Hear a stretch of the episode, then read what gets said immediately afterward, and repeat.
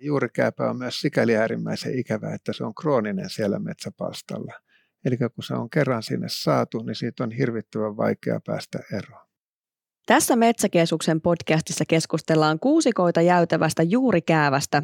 Mukana ovat tutkimusprofessori Jarkko Hantula Luonnonvarakeskuksesta ja Metsätuhohankkeiden projektipäällikkö Henna Höglund Metsäkeskuksesta. Minä olen Sara Perttunen. Tervetuloa Mättäälle.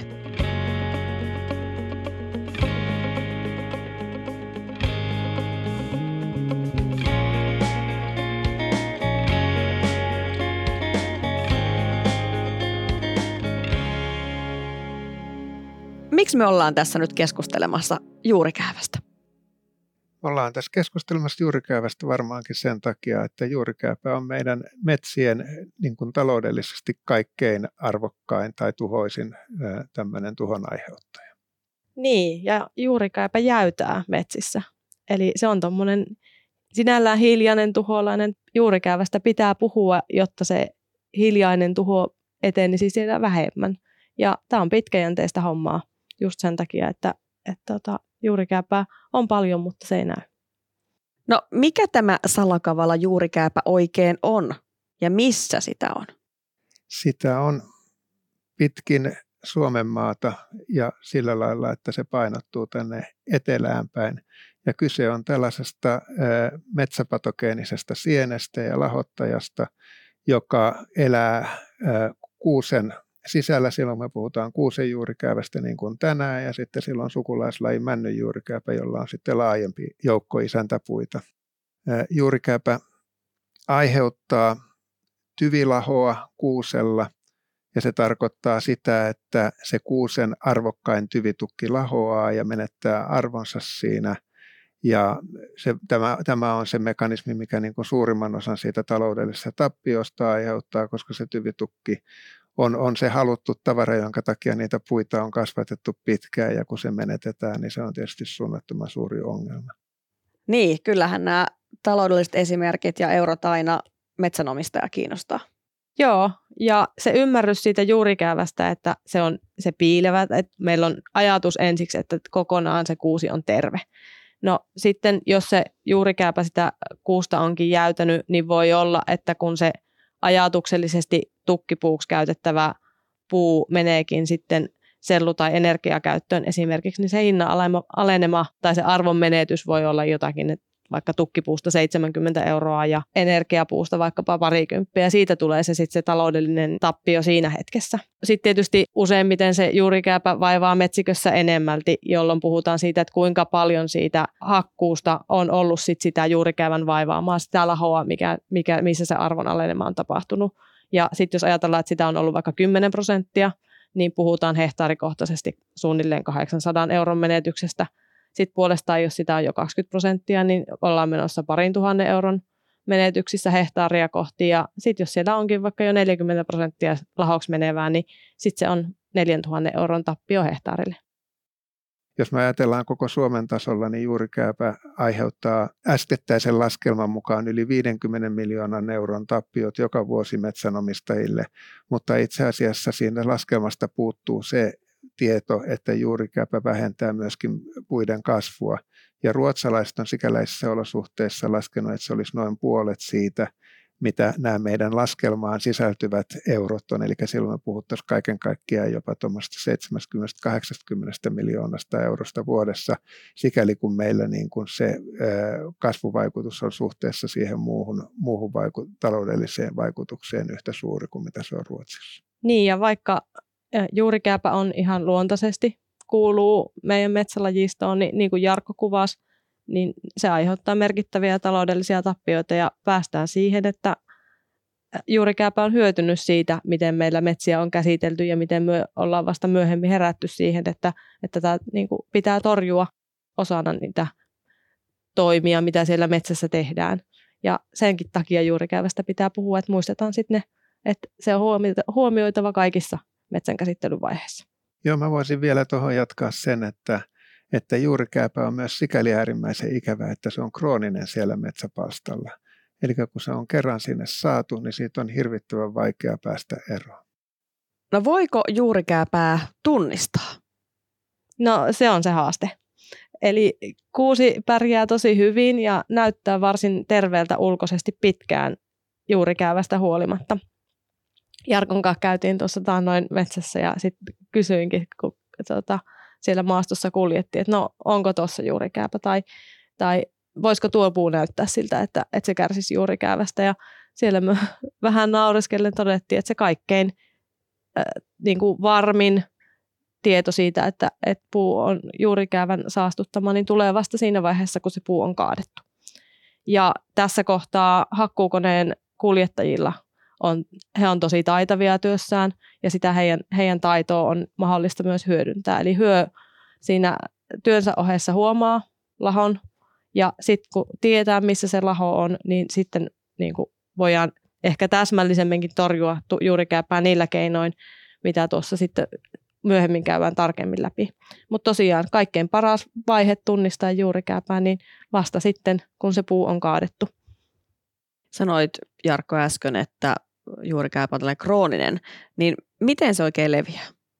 Joo, juurikääpä on taitava leviämään silloin niin kuin monta kostia, että se ei ole mikään yhden kostin timpermanni. Että se tulee uudelle kasvupaikalle, se tulee tosiaan metsähakkuun yhteydessä, eli kun puu on kaadettu, siihen tulee se tuore kaatopinta siihen kannon päälle, niin siihen kun juurikäävän itiö istahtaa, niin se kasvaa siitä sinne puun sisään tai sen kannon sisään, ja kannon sisältä, sisällä se leviää edelleenkin juuristoihin – rihmakasvulla, eli tämä on se toinen, tämä on tämmöinen sekundaarinen leviämistapa, ja ne rihmakasvu, niin se pystyy vaihtamaan juurta silloin, kun ne juuret kohtaa toisiansa, silloin se siirtyy siihen naapuripuuhun tai ehkäpä seuraavan sukupolven puuhun. Se pystyy siellä kannossa elämään kymmeniä vuosia, että Suomessakin tunnetaan kanto, jossa juurikääpä on elänyt lähes 50 vuotta.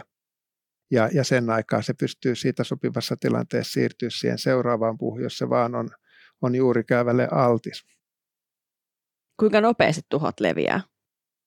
Tietysti se itiotartunta, niin sehän leviää, leviää niin kuin silloin, kun se on hakattu, niin se leviää jostain kauempaa ja se on sitten mihin kantoihin se juurikääpä osuu, niin niihin se leviää. Eli tämä tavallaan tapahtuu hyvin nopeasti ja pitkällä matkalla. Ja sitten taas se rihmastolevintä, niin se kulkee siellä rihmastossa kymmeniä senttejä vuodessa ja myöskin sitten kuusen runkoa ylöspäin, jolloin se nimenomaan silloin, kun se kasvaa sinne ylöspäin, sitten kun se siihen kohtaan pääsee, niin, niin sen tyvitukon, tukin sitten lahottaa.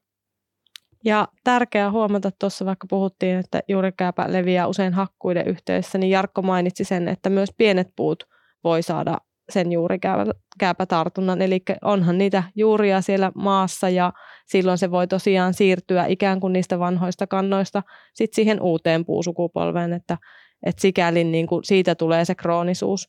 Ja sitten myöskin semmoinen valitettava asia, että, että se pienikin kanto riittää juurikäävällä. Mitä suurempi kanto, niin sen enemmän sitä kantopintaa, mihin se itiö voi päätyä.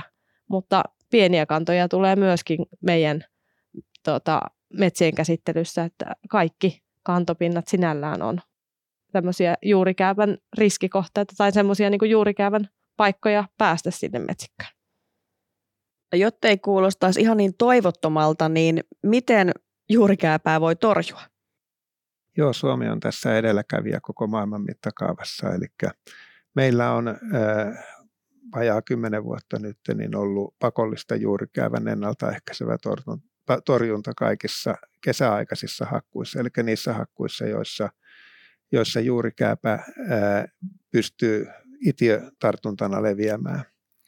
Ja tämmöinen torjunta tapahtuu meillä näppärästi niin, että kun se harvesteri kaataa sen puun, niin se saman tien ruiskuttaa siinä kaataessaan sen torjunta-aineen siihen kannon pintaan.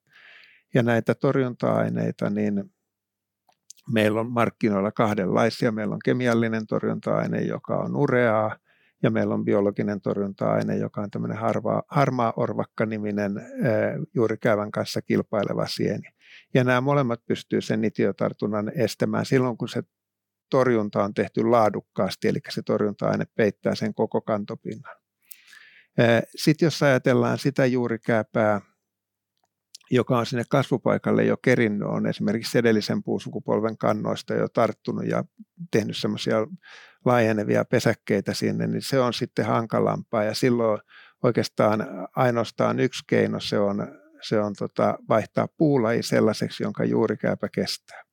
Ja sitten täytyy vielä todeta yksi keino, joka on, joka on äh, ehkä, ehkä kaikkein tehokkain siihen niin kuin uuden tartunnan ehkäisemiseen, se on, että tehdään se hakkuu talvipakkasilla tai lumen peittämän maan aikaa, jolloin tietysti ilmassa ei ole itiöitä ja se itiötartunta ei ole mahdollinen. No mitä metsänomistajan täytyy tai kannattaa tehdä, jos se havaitsee esimerkiksi just tyvilahoa omassa metsässä? No niin kuin puhuttua, niin se usein on yhteispeliä. Eli se voi tulla se tieto esimerkiksi sieltä hakkuukonekuljettajan kopista. Ja jos sen ja kun sen juurikäyvän sitten havaitsee, niin oleellistahan olisi, että sillä tiedolla sitten, että sitä tietoa käytetään hyväksi niissä seuraavissa päätöksissä sen metsän käsittelyä varten. Ja se usein se, että mitä tehdään seuraavaksi tai kuinka tulisi toimia, niin se riippuu siitä, että kuinka paljon sitä juurikääpää on. Ja sitten tietysti myös siitä, että minkä ikäinen se metsikkö on, missä sitä juurikääpää on havaittu. Kun se voi olla monen ikäisessä, niin on tykännyt siitä ajatuksesta, että me tehdään niin kuin metsiä myös seuraaville sukupolville. Ja sitten sanonut, että, että kolmekymppisestä kipeästä ei koskaan tule yhdeksänkymppistä tervettä. Että tosiaan se, että kuinka, minkä ikäistä se metsä on, kuinka paljon sitä juurikäpää havaitaan, niin sitten sen mukaan niitä seuraavia toimenpiteitä pitää miettiä. Ja se, miksi niitä pitää miettiä, niin on esimerkiksi se, että se juurikäpä on sitten sellainen, että silloin kun puu vastustaa sitä, niin se joutuu ikään kuin kamppailemaan siinä lahottaessaan. Sitten kun se puu kaadetaan, niin sillä juurikäyvällä onkin vapaampi reitti, kun sitten sen tarvii lahottaa vaan sitä olemassa olevaa kantoa ja, ja juuriyhteyksiä. Eli voi olla, että jos hakkuu tehdään tämmöisessä juurikäyvän saastuttamassa metsässä, niin sitten se tauti leviää nopeammin. Eli kun niitä, sitä juurikääppää havaitaan, niin luultavasti silloin ne ajatus terveen metsän käsittelystä niin sitten rupeaa poikkeamaan niin, että se juurikääpä vaikuttaa niihin jatkotoimenpiteisiin. Päätetään vaikka niitä hakkuita tehdään vähemmän kuin olisi tehty terveen metsän tilanteessa. Tässä nyt sivuttiin näitä jatkotoimenpiteitä, eli miten juurikääpä vaikuttaa sitten metsien käsittelyyn? Mitä pitää ottaa huomioon?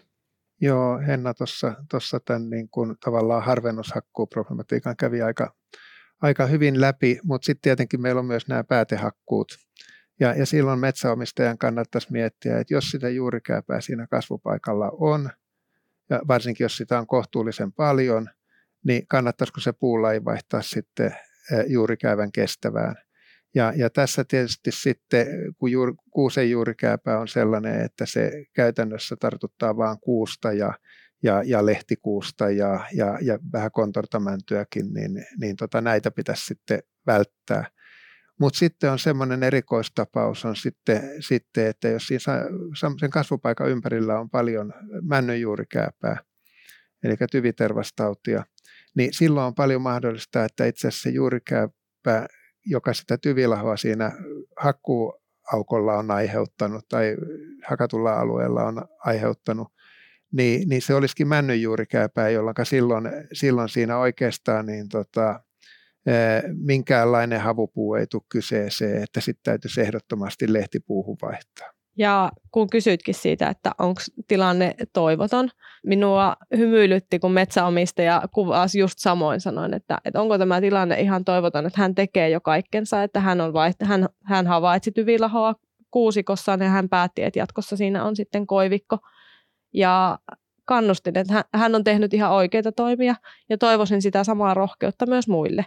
Et nimenomaan se havainto siitä juurikäävästä, niin sit saisi pohtimaan niitä, niitä jatkon toimenpiteitä, esimerkiksi tuota, minkä Jarkko toi esille, että, että jos siellä sitä tautia jo on, niin onko se järkevää se kuusen kasvattaminen siinä sitten jatkossa. Toinen esimerkki siitä, mihin on metsänomistajia rohkassu ja sellainen, mihin me toivottavasti saadaan myöskin tulevaisuudessa semmoisia tukevia työkaluja – metsänomistajille, niin on se, että sitä puulajia pystyttäisiin vaihtamaan täsmällisemmin. Eli kun tunnistetaan hakkuun yhteydessä, että tällä alueella tästä koko hakkuualueesta juurikääpää on, niin sitten sinne juurikääpäiselle alueelle, kun vaihdetaan puulaji, ja muistetaan tehdä se riittävän reilusti, että ne juuriyhteydetkin on sitten huomioitu, niin tavallaan sen saastuneen alueen uudistaminen ja puulajin vaihtaminen mahdollistaa sitten niiden havupuiden kasvattamisen sillä muulla alalla. Ja sitä kautta tulee metsikköön tota rakennetta. Toisaalta pitää vähän olla viitseliäämpi, mutta tota, sillä, silloin se juurikääpä on tullut, tullut otettua huomioon kyllä niin kuin kaikkein parhaalla mahdollisella tavalla siinä hetkessä. Joo, mä vielä tähän, tähän tuli mieleen tämmöinen asia, että e, meillähän metsätalous on monipuolistumassa, mikä tietysti on lähtökohtaisesti on erinomainen asia, että, että näin, näin käy niin kuin monestakin syystä, syystä. mutta tässä suhteessa täytyy muistaa nyt sitten, että jos omistaja ajattelee, että nyt siirrytään jatkuvapeitteiseen kasvatukseen, niin se on erityisen hankalaa silloin, jos siellä on juurikääpää. Eli jos siinä kasvupaikalla on juurikääpää, niin sitten se ajatus kannattaa melkein kyllä unohtaa, koska, koska ää, on, on osoitettu tutkimuksin, että tämmöisessä jatkuvapeitteisessä metsässä niin juurikääpä leviää erityisen tehokkaasti ja syy on se, että se uudistuu sieltä niistä niistä alikasvustaimista, jotka sitten saattaa olla hyvinkin iäkkäitä ja niillä on laajat juuristot, eli niillä on erinomainen mahdollisuus olla sekä saada se juurikääpä sieltä jostain aikaisemmasta sukupolvesta tai esimerkiksi siitä niistä harvennushakkuista tai poimintahakkuista, joista, e, joita siellä tehdään. Ja, ja, ja tämän, tämän seurauksena niin se, se juurikäävän leviäminen siis on siellä erittäin tehokasta ja sitten myös samaan aikaan se torjunta, eli se puulajin vaihto on hirvittävän vaikeaa, koska meillä Suomessa niin kuin vähäkään rehevämmillä mailla niin oikeastaan muut puut kuin kuusi ei, ei uudistu sit siellä niin kuin varjossa. Te olette paljon tekemissä metsänomistajien kanssa, niin minkälaisia kysymyksiä sieltä nousee? No huoli on oikeastaan sen oloinen, että, että pitääkö toimia heti vai että niin kuin tavallaan se aikaikkuna tässä juurikäyvän tapauksessa niin mietityttää. Ja se varmaan mietityttää just sen takia, että meillä toisaalla puhutaan kirjanpainajasta, jossa aikaikkuna on muutamia viikkoja tai kuukausia niin kuin tavallaan sen tuhon huomioimista siihen reagointiin. Niin useimmiten se on se, että, että pitääkö hätääntyä tai minkä verran pitää hätääntyä. Ja tämän juurikäyvän kanssa aikaikkuna ei ole niin se on se oleellinen asia on se, että kun kuvattiin, että se, se kehittyy tai etenee niin kuin pitkällä ajalla, niin sitten ne päätökset, mitä me tehdään sillä tiedolla, että se juurikääpä siellä on havaittu, niin sitten niin on muistettava, että ne vaikuttaa sit tosi pitkälle tulevaisuuteen ja sen takia niin kuin ajan kanssa ja punniten, niin juurikäävän kanssa voi edetä. Ja juurikäävän kanssa mietityttää sit toisaalta myös se, että et entä jos se puulaji pitää vaihtaa, niin onko sitten riski muihin tuhoihin. Et on, on usein semmoinen pelko, että entäpä jos hirvi syö sitten ne koivuni tai mäntyni, jotka sinne haluan istuttaa päästäkseni siitä juurikäävästä eroon tai ottaakseni sen huomioon. Et on totta, että, että pelkkää juurikääpää huomioimalla niin päästäisiin helpommalla kuin se, että siinä pitää ottaa muitakin sitten huomioon samanaikaisesti. No voisiko juurikääpää torjua tehokkaammin kuin nyt torjutaan ja miten torjutaan tulevaisuudessa? Joo, tota, kyllä periaatteessa, jos me, meidän metsätalous niin kuin muutettaisiin ihan oleellisesti, niin juurikäyvästähän käytännössä päästäisiin niin kuin, niin kuin eroon, jos kaikki hakkuut, teht, hakkuut tehtäisiin talviaikaa, tai ainakin siitä itiötartunnasta päästäisiin eroon. Että talviaikaa hakattaisiin ja kesät oltaisiin hakkaamatta. Siinä on tietysti se ongelma, että meidän talvet ilmaston lämmetessä lyhenee koko ajan, ja, ja, ja Teollisuus tietenkin tarvitsee puuta koko ajan.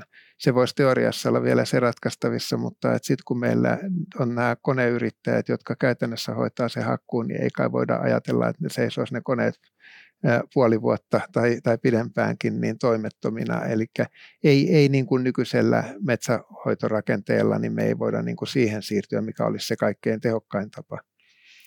Sitten mitä niin kuin juurikäyvän torjuntaan kuitenkin liittyy, niin me voidaan esimerkiksi suunnitella nämä, nämä niin kuin talvi- versus kesähakkuu leimikot sen mukaan sitten, että mitkä on semmoisella maaperällä, jossa se, se tuntuu, että se harvesteri esimerkiksi tekee juurivaurioita sinne paljon, niin silloin kannattaa, kannattaa välttää niin kuin kesällä niiden, niiden kasvupaikkojen hakkaamista ja ylipäänsä niin kuin suunnitella sitä, sitä hakkuuohjelmaa ikään kuin sen mukaan.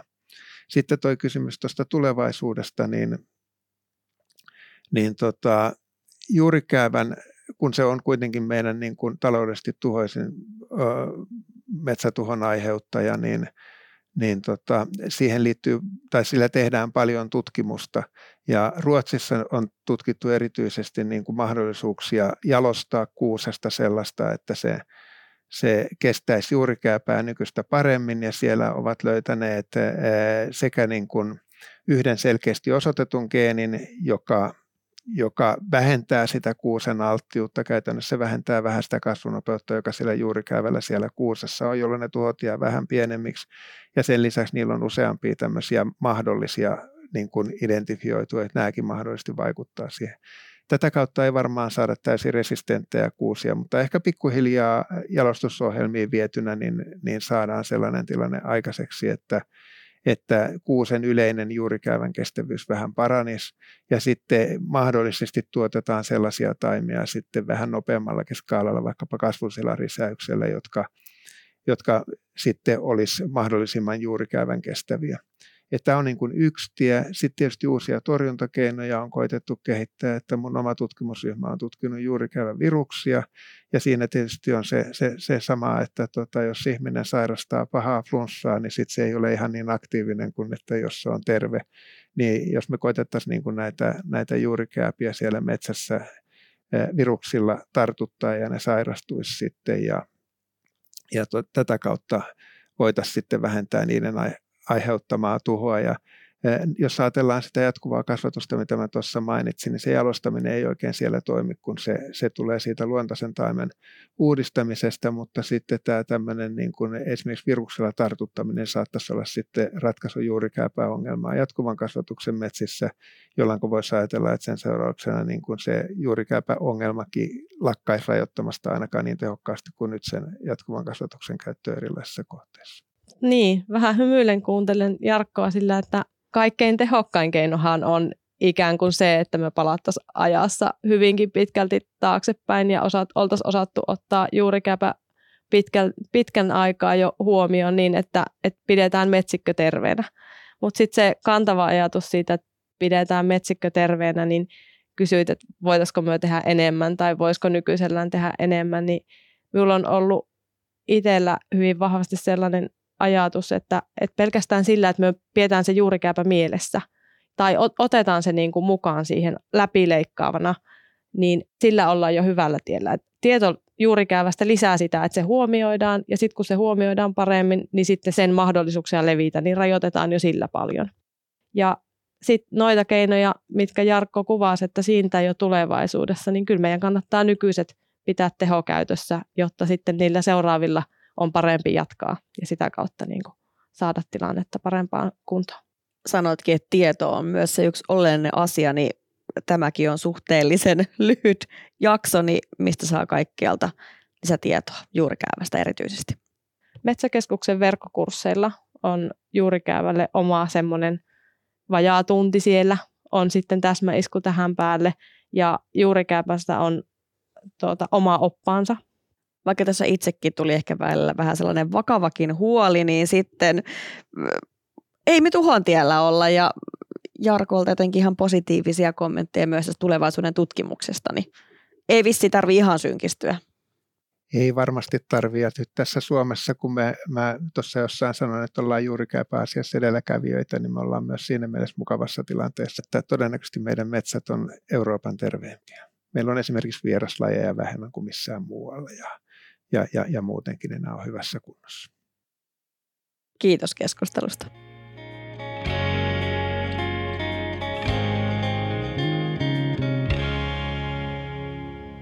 Tämä jakso on osa Metsäkeskuksen Mättäällä podcastia, joka käsittelee metsätuhoja. Nämä neljä podcast-jaksoa on tuotettu kirjanpainoja ja juurikääpätuhojen torjuntaan keskittyvissä Spruce Risk- ja Tyvituho-hankkeissa, joita maa- ja metsätalousministeriö on rahoittanut osana maankäyttösektorin hiilestä kiinni ohjelmakokonaisuutta.